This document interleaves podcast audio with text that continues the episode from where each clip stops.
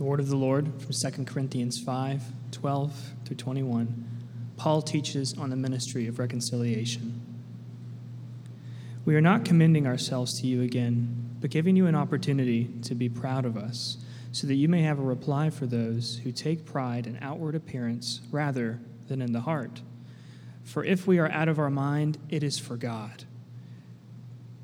If we are in our right mind, it is for you. For the love of Christ compels us, since we have reached this conclusion if one died for all, then all died. And he died for all, so that those who live should no longer live for themselves, but for the one who died for them and was raised. From now on, then, we do not know anyone from a worldly perspective. Even if we have known Christ from a worldly perspective, yet now we no longer know him in this way. Therefore, if anyone is in Christ, he is a new creation. The old has passed away, and see, the new has come. Everything is from God, who has reconciled us to himself through Christ and has given us the ministry of reconciliation. That is, in Christ, God was reconciling the world to himself, not counting their trespasses against them, and he has committed the message of reconciliation to us. Therefore, we are ambassadors for Christ, since God is making his appeal through us. We plead on Christ's behalf be reconciled to God. He made the one who did not know sin to be sin for us, so that in him we might become the righteousness of God. The word of God for the people of God. Thanks be to God.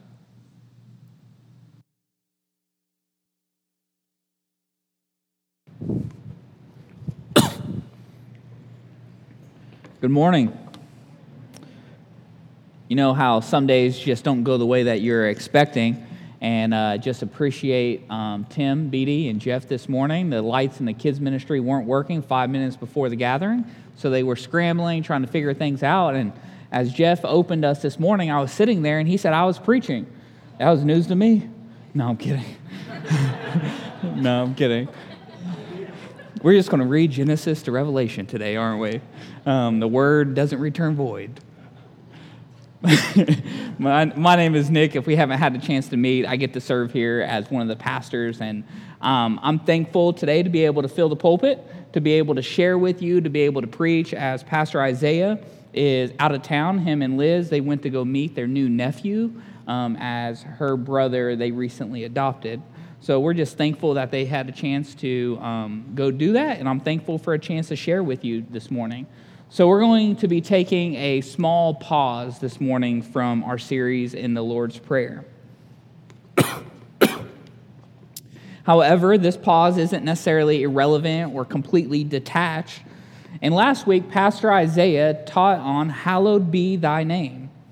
And if you remember, his sermon was a series of questions. And if you haven't had a chance to go listen to that sermon, I highly encourage you to take that time. In fact, I encourage you to go back to our first sermon, as this sermon series has been, I think, profitable for all of us and beneficial. And just a really quick side note as I was preparing this week for this sermon, um, I was just reminded how blessed we are by Pastor Isaiah. I don't know if you guys know this, but Isaiah spends hours each week really meditating and crafting every word for his sermon. And I know preparing a sermon takes a lot of work, it takes a lot of effort, and he is just highly gifted in that area. And I just think each week we are never um, lacking in being fed. We're never lacking in being brought to God's word. So um, if you get a chance and if you connect with him from week in and week out, just a quick thanks for that time and that preparation that he puts into preparing each week. So this week, um, I take you back to his sermon from when he preached on Hallowed Be Thy Name. And the first question that he asked us is, What do you hallow? The reason he asked this question is ultimately what we hallow reveals our idols. And if we rewind to Pastor Isaiah's sermon, hear his words from last week, and he opened us up in his introduction. He said, Daily we attempt to rewrite the Lord's Prayer Our Father in heaven, hallowed be my career, my children, my health, my romance, my comfort, hallowed be my relationships. Hallowed be the image, my image before others. Hallowed be my money. Hallowed be my reputation. Hallowed be my attractiveness, my smarts, my education. Father in heaven, hallowed be my goals and dreams. So he asked us, What is it that you hallow? Because ultimately, he was asking us what we hallow because that reveals our idols. And what we hallow reveals so much about who we are. So this week, we're going to take a pause from the Lord's Prayer, and the question that we're going to be asking this week may be maybe uncomfortable for you. Maybe it's an unfamiliar question for you. At the very least, I do believe that this question is one that is just a little bit odd, we'll just say. And the question is Who are you becoming? And this question is odd because it is counterintuitive to the family systems and the cultural environments that we have grown up in. I suspect that you can remember at some point whether it was a parent, maybe it was a teacher, um, maybe it was a friend. In fact, I often ask my kids this because I'm always intrigued by their answers. And it is, What do you want to be when you grow up? I work with college students, and I like to ask them that question because I'm still trying to figure it out myself, right? Um, and if you're an adult, you know it's a constantly moving target when it comes to what do you want to be. From the earliest years of our lives, we're taught to focus our efforts and our dreams around what we will do for our vocation.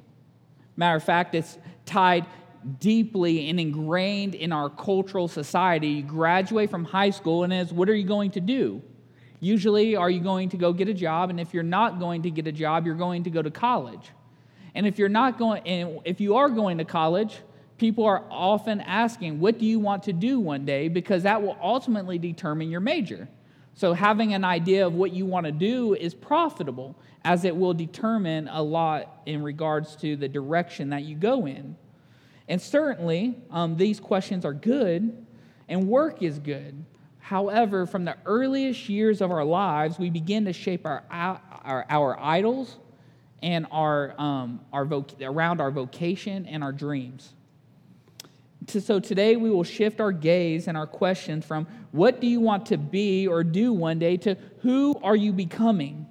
This mantra has become deeply ingrained to me and to who I am and to my ministry. And while I believe what you do with your life is really important, it is really important what you do.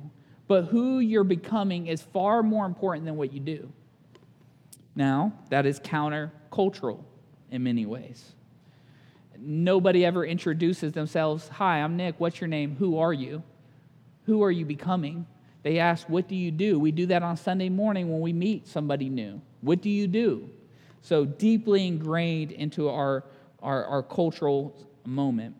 Now, I'm not the first to champion this idea or this mantra. The church has been carrying this for over 2,000 years since the church was born in Acts through the lens of spiritual formation. And it was really the, through the late Dallas Willard that birthed this idea into my life, this vision. And Dallas Willard wrote this The most important thing in your life is not what you do, it's who you become, because that is what you take into eternity. I believe considering this question for each one of you is crucial for your life, your leadership, and ultimately your view of God. This mantra is not suggesting that work doesn't matter. The scriptures are clear that working and cult- cultivating the garden and the creation account are deeply tied to the way that God has created us. Work is important. However, who you are will ultimately shape what you do and how you do it. The statistics tell us that most college students today will, will change careers multiple times, four to five times. So maybe you're not a college student, but when I look around the room, I see a vast range of people, and I, have interacted, I've done life with you, and I know many of you are already in a second career in many ways. So, what is true is that we will do many things, and what we will take from one, one vocation to another is, is us, it is ourselves. So, we're going to be asking the question who are, you, who are you becoming? And we're going to look at it through three lenses from old to new, the power of habits, and then Christ's character formed in us from old to new. And you see this in Second Corinthians in the passage that Carlos read for us this morning. Um, verses 16 through 17 say, So from now on, we regard no one from a worldly point of view. Though we once regarded Christ in this way, we do so no longer. Hear this. Therefore, anyone in Christ, that is in Christ is a new create the new creation has come. The old has gone, the new is here. Every week, you're going to hear us preach about transformation and change, about new life. And we believe that the life of Christ offers this to us. We preach each week that Christ lived a perfect life. He died a death that we deserve. He was resurrected, resurrected, and now sits at the right hand of God. And it is in that and it is through Christ that we find transformation. And you see, the Apostle Paul in Second Corinthians understood this. And he understood transformation better than anyone. And we see in Acts 9, we see Paul's transformation story. Acts 1 says, Now Saul, which is Paul, was still breathing threats and murder against the disciples of the Lord. He went to the high priest and requested letters from him to the synagogues in Damascus, so that if he found any men or women who belonged to the way that were Christians, he might bring them as prisoners to Jerusalem. As he has traveled and was nearing Damascus, a light from heaven suddenly flashed around him. Falling to the ground, he heard a voice saying to him, Saul, Saul, why are you persecuting me? Who are you, Lord? Saul said, I am Jesus, the one you are persecuting, he replied. But get up and go into the city, and you'll be told what you must do. Now, if you jump to verses 13 through 16, um, you'll hear kind of the outcome of this. Lord, Ananias, which was a disciple, says, I've heard from many people about this man, how much harm he has done to, to your saints in Jerusalem. And he has authority here from the chief priests to arrest all who call on your name. But the Lord said to him, Go, for this man is my chosen instrument to take my name to the Gentiles, kings, and Israelites I will show him how much he must suffer for my name. So in 2 Corinthians 5:17, we see that when Paul says, "Therefore if anyone in Christ is a new creation, the new creation has come, the old has gone, the new is here." Paul is proclaiming the very work that God has done in his life. In many respects, Paul was the least likely person to become a Christian. He wasn't just apathetic toward Christianity, he was hostile toward Christianity. Now, I think in our society, um, in at least East Tennessee and, and, and Chattanooga, there is a strong Christian presence, at least cultural Christian, right? Where most people know of Christ, very few people are completely hostile toward Christian. And very rarely do we see people persecuted for their faith here. It happens from, the time to, from time to time, but what Paul was experiencing was much different than anything that we will begin to experience. Now, as you're hearing this, you might start to create some dissonance in this transformation story, right? You're like, I've heard about Paul. I've heard about Paul being met by Jesus on his road to Damascus. However, there's some dissonance here for me. And you might say, Nick, my story, my journey coming to Christ, can't be compared to, Christ, uh, uh, compared to Paul. Paul's story is supernatural. Many of you might say, I've known Jesus my whole life or known of Jesus my whole life. I can't remember a time I didn't know Jesus.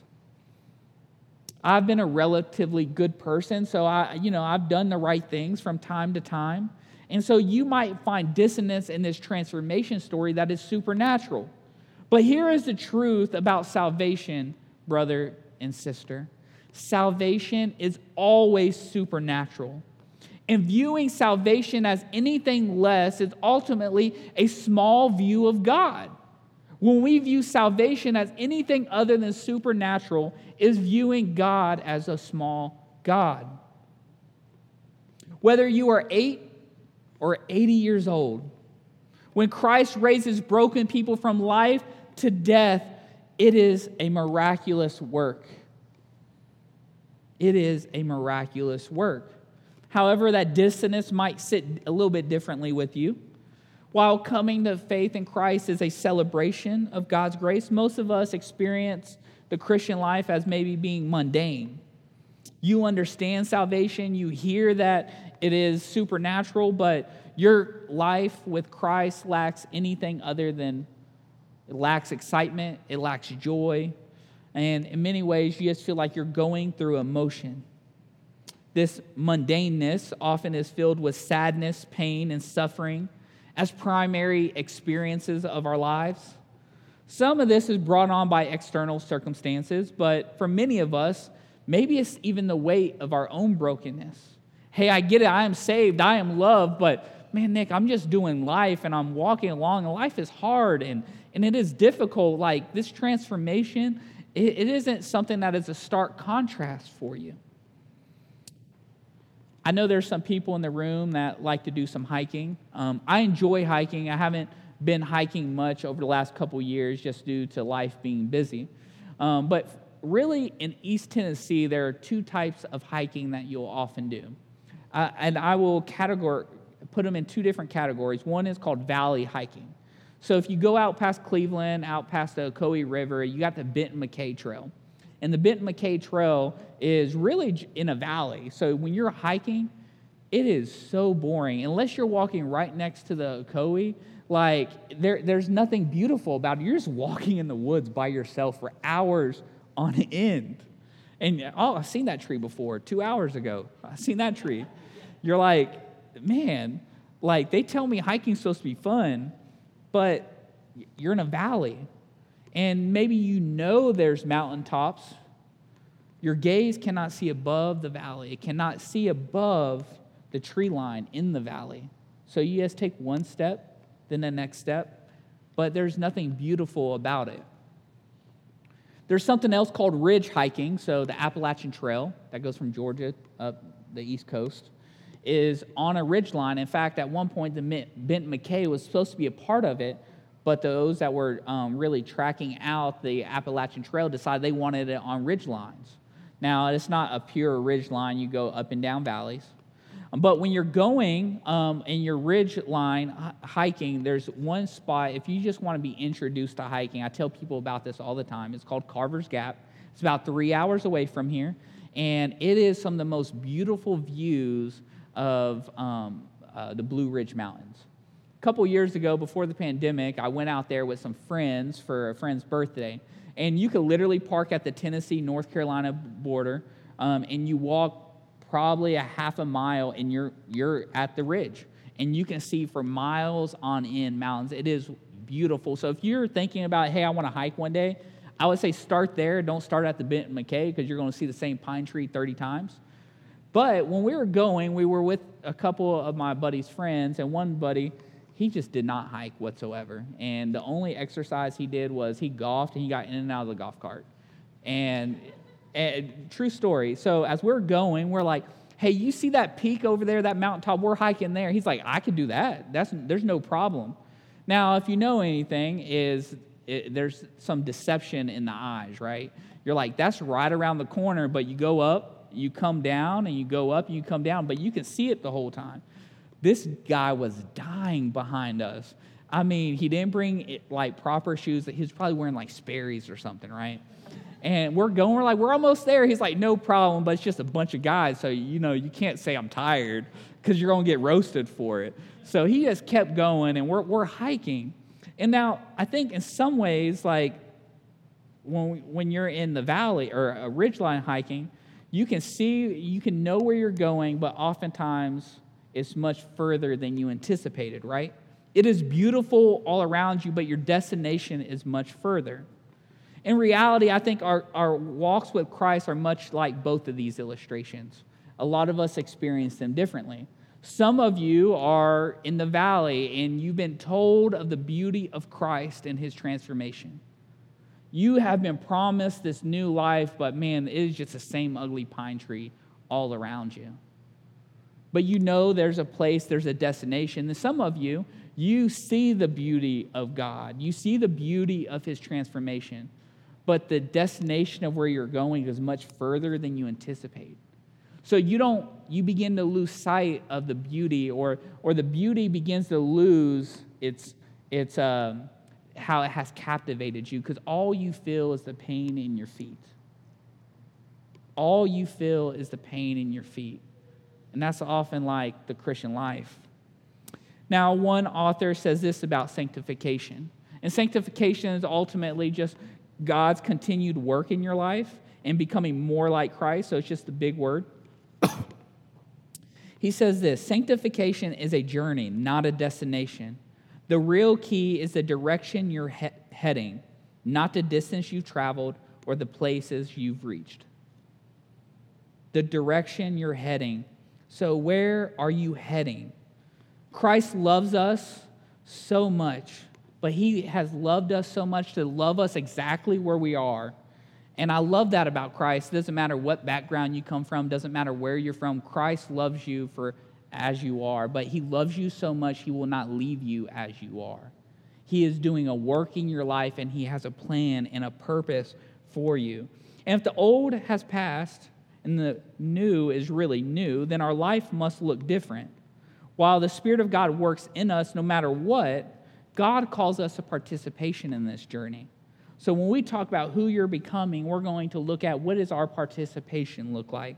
And we see this in Philippians 2:12 where it says, "Therefore, my friend, my dear friends, just as you have always obeyed, so now, not only in the present in my presence, but even more in my absence, work out your own salvation with fear and trembling." So Paul is saying, work out your salvation. It's not that salvation belongs to you, but become more like Christ. So, how can we begin to participate in the shaping of who we are?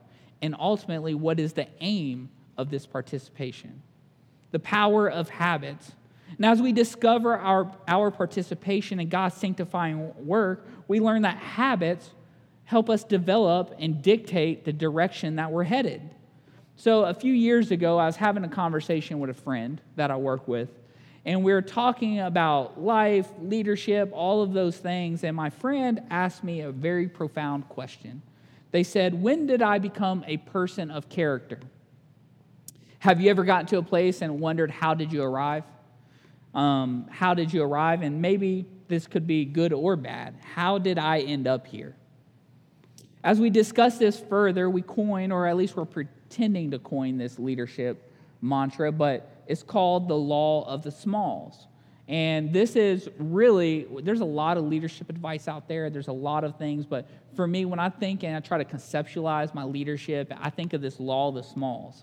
And ultimately, the law of the smalls is saying that your leadership, your character are built on small decisions.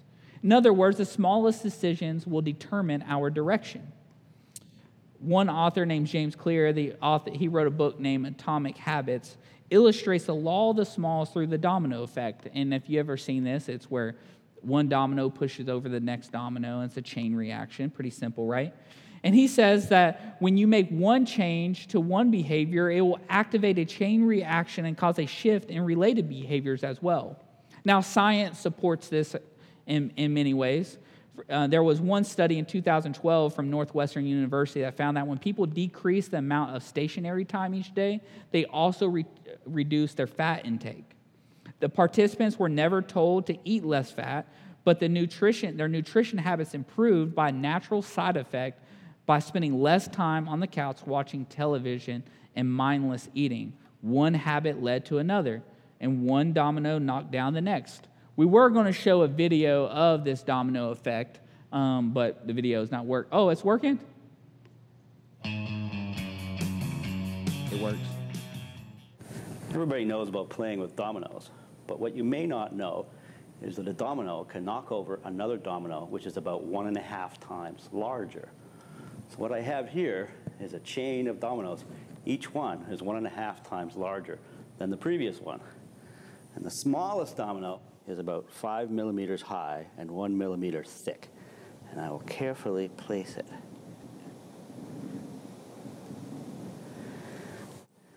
And there are 13 dominoes. And the largest domino, it weighs about 100 pounds uh, and is more than a meter tall.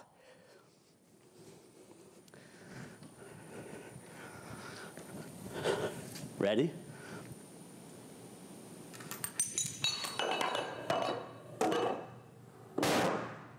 Boo. That was 13 dominoes. If I had 29 dominoes, the last domino would be as tall as the Empire State Building.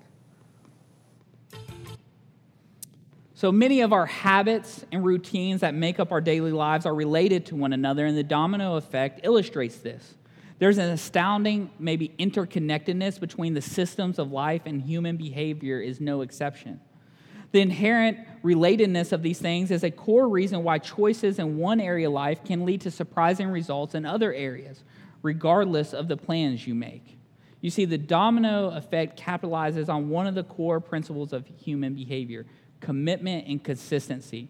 The phenomenon is explained as one author suggests that if people want to commit to an idea or a goal, even in a very small way, they're more likely to honor that commitment because they now see the idea or goal as being aligned with their self image. So the domino effect holds true to negative habits as well. It's not that you will ultimately have all good habits by the small decisions. You will find that the habit of checking your phone leads to the habit of clicking on social media notifications, which leads to a habit of browsing social media mindlessly, which leads to another 20 minutes of procrastination. Can anyone relate? It is Sunday, so you just got your update from Apple of how much time you spent on your screen this week. That is a result of a habit. You see, the power of habits also influences your spiritual growth. Listen to the, these words from a pastor friend of mine. These habits are known as spiritual disciplines, and while countless disciplines exist, I believe that spiritual disciplines can be narrowed into four key spiritual disciplines worship, Bible intake, prayer, and community. If you want to see spiritual growth in your lives, then you must engage in these four disciplines or habits. No, the spiritual disciplines are not magical. However, these habits produce change in our lives when we participate in them consistently over an extended period of time. The goal of the Christian life is to be more like Jesus. Therefore, we all should not be happy with where we are today. If we want to grow, we have to build these key stone habits, these spiritual disciplines into our lives. And he says, I will challenge you look at your life what do you need to stop? What do you need to start? Whatever it is, make it obvious, make it attractive, make it easy, make it satisfying, and start today. And Psalm 92 2 speaks to this idea of the small habits. To declare your faithful love in the morning and your faithfulness at night. Pretty simple, right? There's nothing spectacular or majestic about that. But what this does tell us that there is something about praising God in the morning and the night. Now, me and Rachel have been talking a lot about what we want to see cultivated in the lives of our children. And at the beginning of this year, or at the uh, end of last year, beginning of this year, we said one thing that we hope for this year is that Leah's love for the word grows this year. Now, God has been working miraculously. Leah's pursuing us, wanting to read all the time.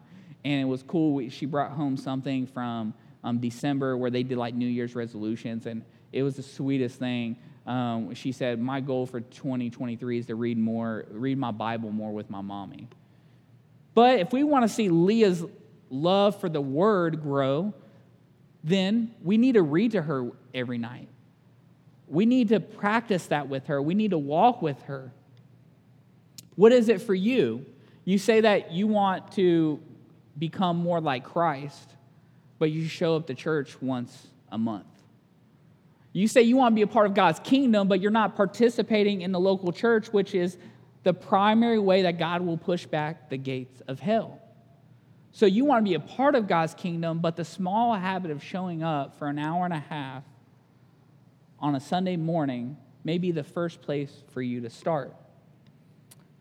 You see, most of us want to reap the benefits of the right decisions, but we don't want to make the right decisions when it is hard, uncomfortable, or goes against our immediate desires.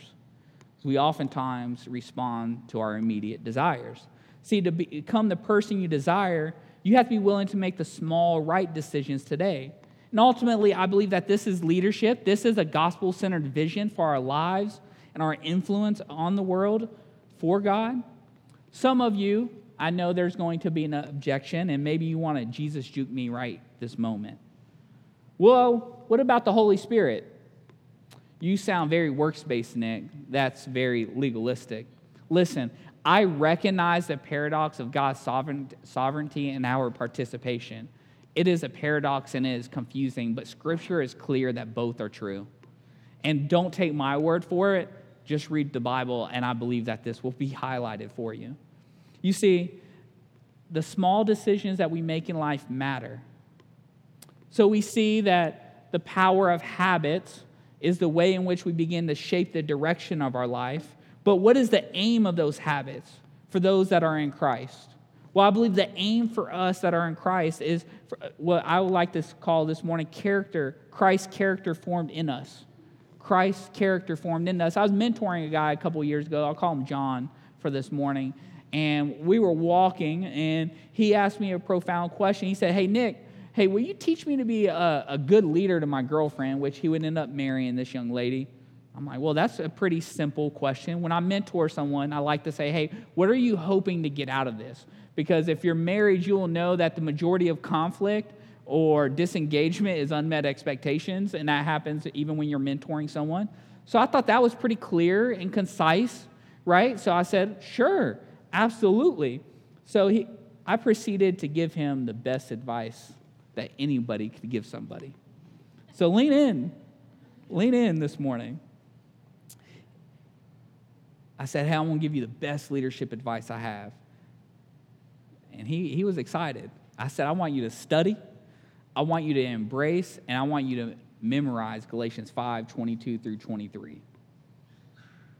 He seemed a little perplexed and a little disappointed. He grew up in the church, he, he knew about the fruit of the Spirit. Galatians 5 22 through 23 says this The fruit of the Spirit is love, joy, peace, patience, kindness, goodness, faithfulness, gentleness, and self control. I said, man, if you can champion these suckers and you can get this right every time with your soon to be spouse, I promise you, you're going to lead her well. You're going to lead her well if you do that. We didn't meet for much longer after that, unfortunately. Glad God's word doesn't return void.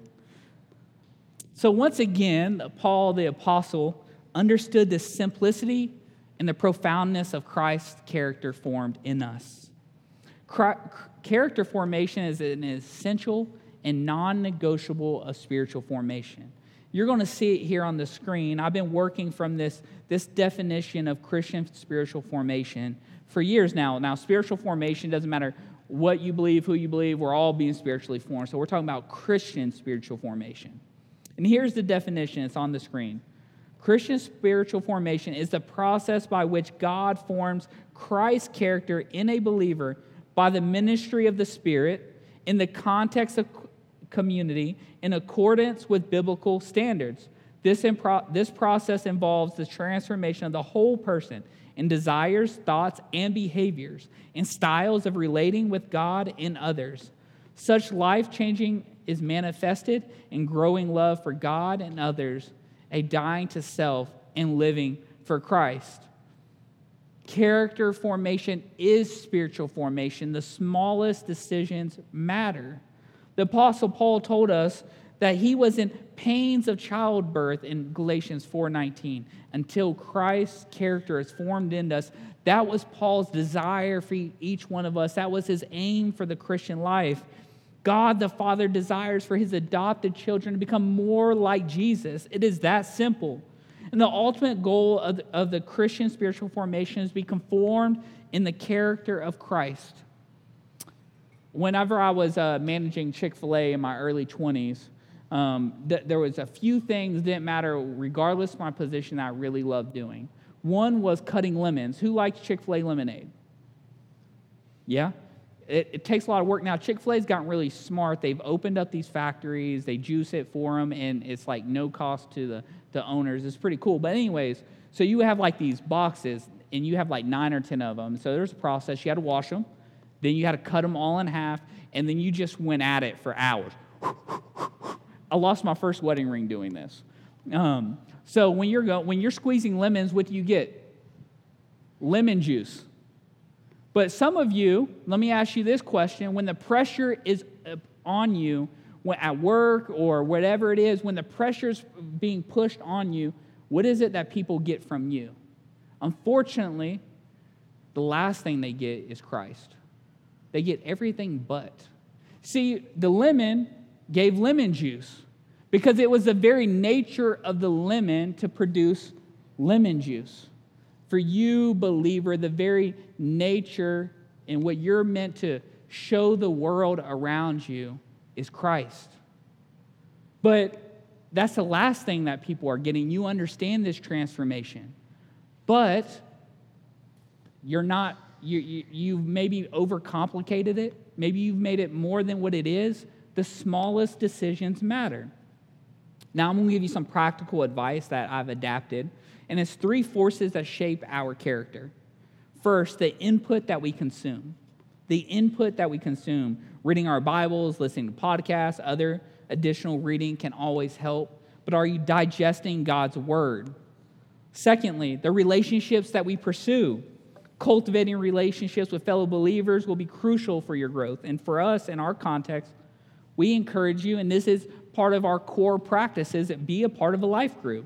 Pursuing depth in relationship will be transformative for you and for those that we pursue the input we consume, the relationships that we pursue, and finally, the habits we acquire. These are simply the consistent ways we think, speak, and act in different situations. They are, like, like, they are largely unconscious, which, is, which gives them, that's why they're so powerful, because we're not even thinking about them anymore, both positive and negative. We have things that we're doing that are going to be unconscious, some things that we're going to do that are going to be intentional. But when it comes to following Christ, I believe the smallest decisions are the most important decisions. Now, I know some of you, as you're thinking, I want you to ask this question who are you becoming?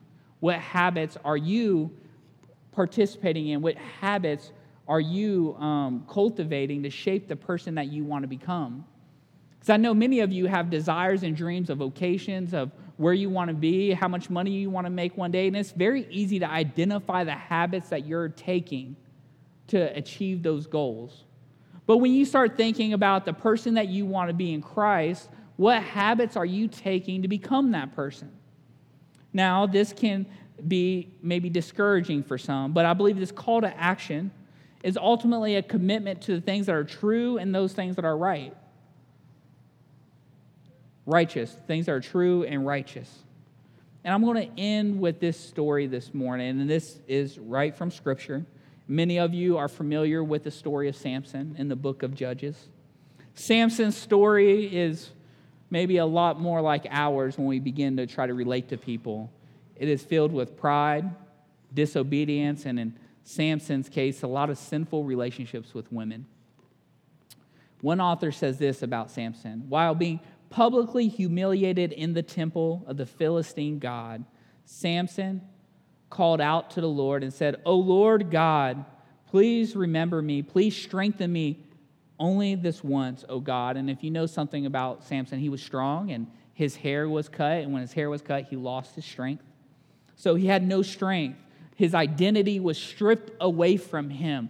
The things, his skills, the things that defined him were completely stripped away from him. At that prayer, when he was asking God to strengthen him one last time, Samson, Samson's strength is returned to him. And he pushes against the pillars and causing the roof of the temple to fall, crushing everyone underneath it. Samson dies while conquering God's enemies. The narrator sums up the tragic irony like this So the dead whom he killed at his death were more than those whom he killed his entire life when he was doing the wrong things.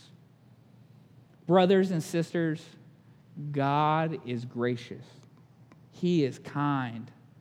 Your habits matter, your small decisions will push you in a direction.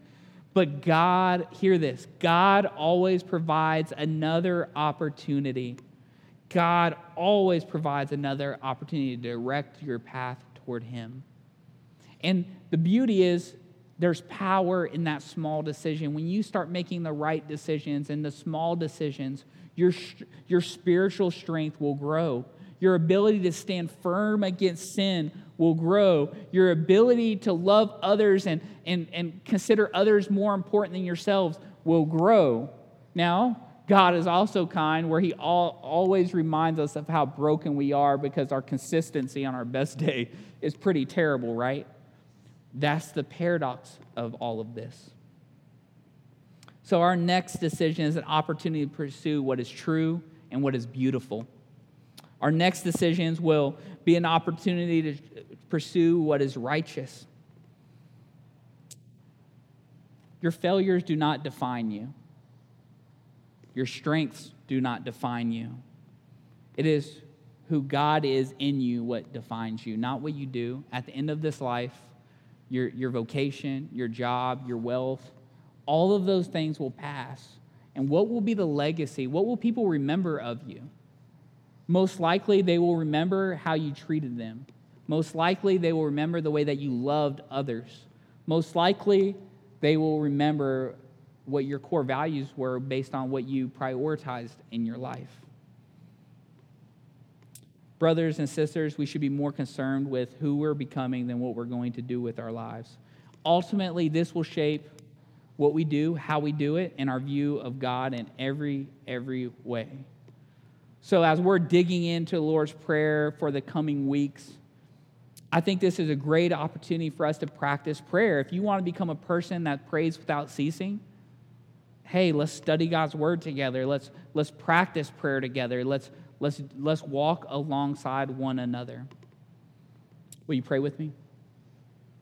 Father, we come before you and we thank you for your love and your mercy. We thank you for the power of habits. We thank you for the transformation from old to new of what that signifies for us as believers. Father, and we recognize, as I mentioned, the paradox of your sovereignty and our participation something that we don't completely get or understand. And I've said it before and I'll say it again a theology of mystery is maybe one of the most important theological perspectives that we take. So, Father, as we begin to think about our habits and who we want to become, Father, we pray that your Spirit works in a mighty way in our lives so our character begins to reflect Christ more evidently in every area of our life. We pray all this in the name of Jesus. Amen. So each week, we take a family meal together, and we like to invite you in this way. Let all sinners who are honest and grieved and humbled by their sin, let all that are weak who need their faith to be strengthened,